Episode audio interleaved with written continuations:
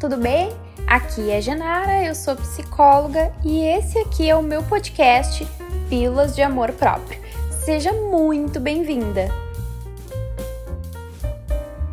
Oi, gente, tudo bem? Sejam muito bem-vindas a mais um episódio do nosso podcast Pílulas de Amor Próprio. Hoje o tema foi inspirado em uma sugestão de uma de vocês lá na caixinha de perguntas sobre como não se apaixonar tão facilmente. Eu achei bem interessante a gente falar sobre isso.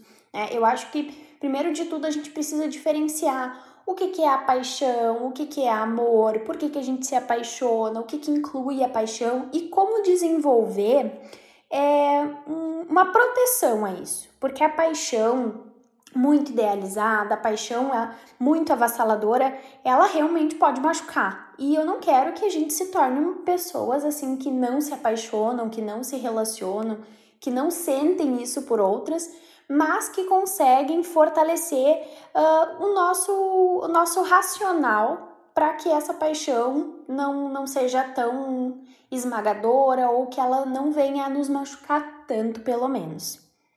Quando a gente começa a gostar de alguém, a gente se apaixona por aquela pessoa e a paixão ela envolve uma idealização.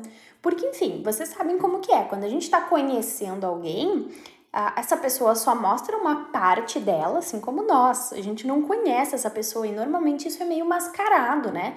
A gente vai evidenciar aquilo que a gente tem de bom, a gente vai querer mostrar alguém atraente e interessante o suficiente para aquela pessoa gostar de nós e a pessoa a mesma coisa. Então, nesse primeiro momento, acontece uma idealização de nossa, ele gosta das mesmas coisas que eu, ele escuta as mesmas coisas que eu, uh, ele me aceita, ele me compreende né? Ele me acolhe e aí surge aquela idealização de pessoa perfeita e aí que a gente se apaixona. A paixão, ela sempre vai acabar. No momento que a gente vai conhecendo melhor aquela pessoa, entendendo os defeitos dela, né, as falhas dela, a, paixão ela vai diminuindo e aí sim, aí o que fica é o amor. E o amor é uma escolha, né? É quando a gente escolhe ficar apesar dos defeitos, é quando a gente escolhe ficar conhecendo aquela pessoa do jeito que ela é, se comprometendo com ela. E essa paixão, quando muito idealizada, quando, como eu disse para vocês, quando muito avassaladora, ela pode machucar, né? Ela pode frustrar muito. Então, sim, a gente pode sim uh, incrementar a nossa imunidade ao sofrimento, digamos assim, né? A gente pode tentar ser mais racional, refletir melhor para se apaixonar com mais tranquilidade e, e não sair tão machucado, como eu disse para vocês. Então a questão não é se apaixonar ou não, não é evitar de se apaixonar, mas como fazer isso, né? Normalmente pessoas que são mais dependentes de afeto, dependentes de um relacionamento, que a vida gira em torno de um relacionamento, elas também tendem a se apaixonar mais, tendem a se apegar mais rápido. Então eu vou falar algumas sugestões aqui para vocês de como amenizar isso e de como viver essa paixão com mais segurança, protegendo o nosso coração, protegendo a nossa saúde mental, principalmente, né? Mas sem evitar relações. Primeiro de tudo, seja realista, cuidado com a idealização. Não distorça é, as, as, as qualidades, as características dessa pessoa, exaltando o bom e diminuindo e minimizando o que ela tem de ruim. E isso no começo é muito normal, né? Ah, ele fez uma coisa que eu não gostei, mas tudo bem, né? Isso não quer dizer nada, ou é, foi só uma vez, talvez ele nem tenha percebido. E aí, então, isso, quando uma pessoa tá apaixonada, é, é comum de acontecer. E isso muito acontece até pela questão hormonal, assim, quando a gente tá apaixonado, a gente libera alguns hormônios que diminuem a nossa capacidade intelectual e de observação. Então, é normal isso acontecer, mas que tu possa desenvolver essa racionalidade né? De tu não idealizar, não é ficar desconfiado e ficar tentando achar defeitos na pessoa, mas é ser realista, entender que essa pessoa vai ter pontos positivos, sim, mas ela também vai ter defeitos, falhas e coisas que a gente não gosta. E que tudo bem, sabe? Que a gente pode entender que essa pessoa uh, é boa para nós, apesar das suas falhas ou defeitos, ou ali na frente eu posso descobrir que as suas falhas e seu seus defeitos são tão grandes a ponto de eu não querer ficar com ela, dela não me oferecer uma relação saudável, por exemplo. Então, é estar tá atento para não criar uma ilusão, não criar um ídolo, não criar um, uma pessoa perfeita. Essa imaginação de pessoa perfeita pode machucar muito, pode frustrar muito e até se vocês virem a ter uma relação mais séria, pode prejudicar, porque tu vai sempre esperar que ele atenda todas as tuas expectativas, né? Que ele seja perfeito sempre e não é assim que acontece.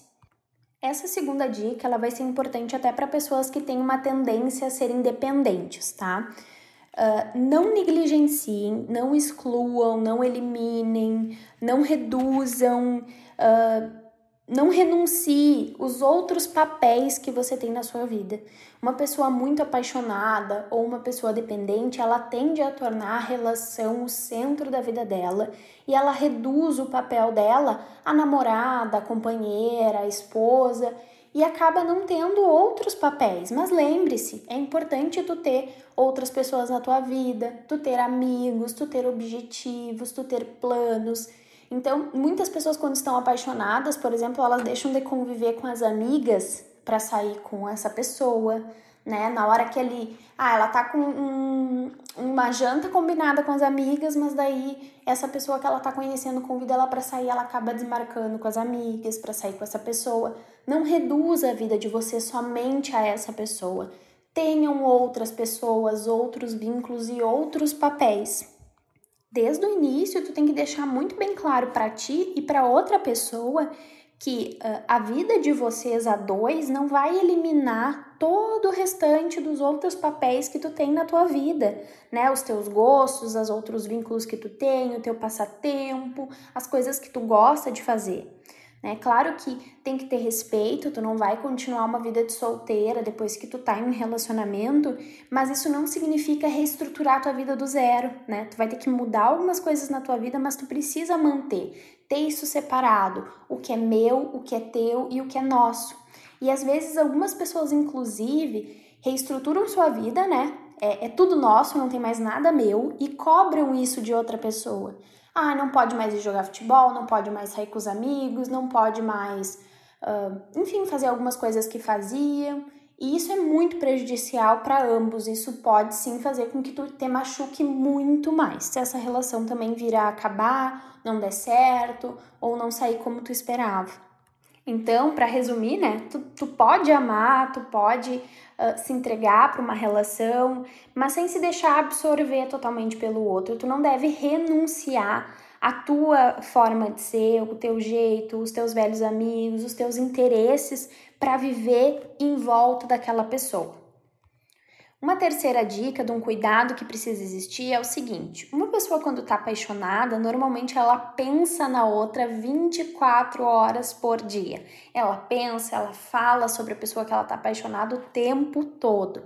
É como se fosse realmente um vício, assim, né? Algo que eu não consigo quase controlar. Esses pensamentos eles simplesmente me vêm à cabeça e eu fico falando o tempo todo.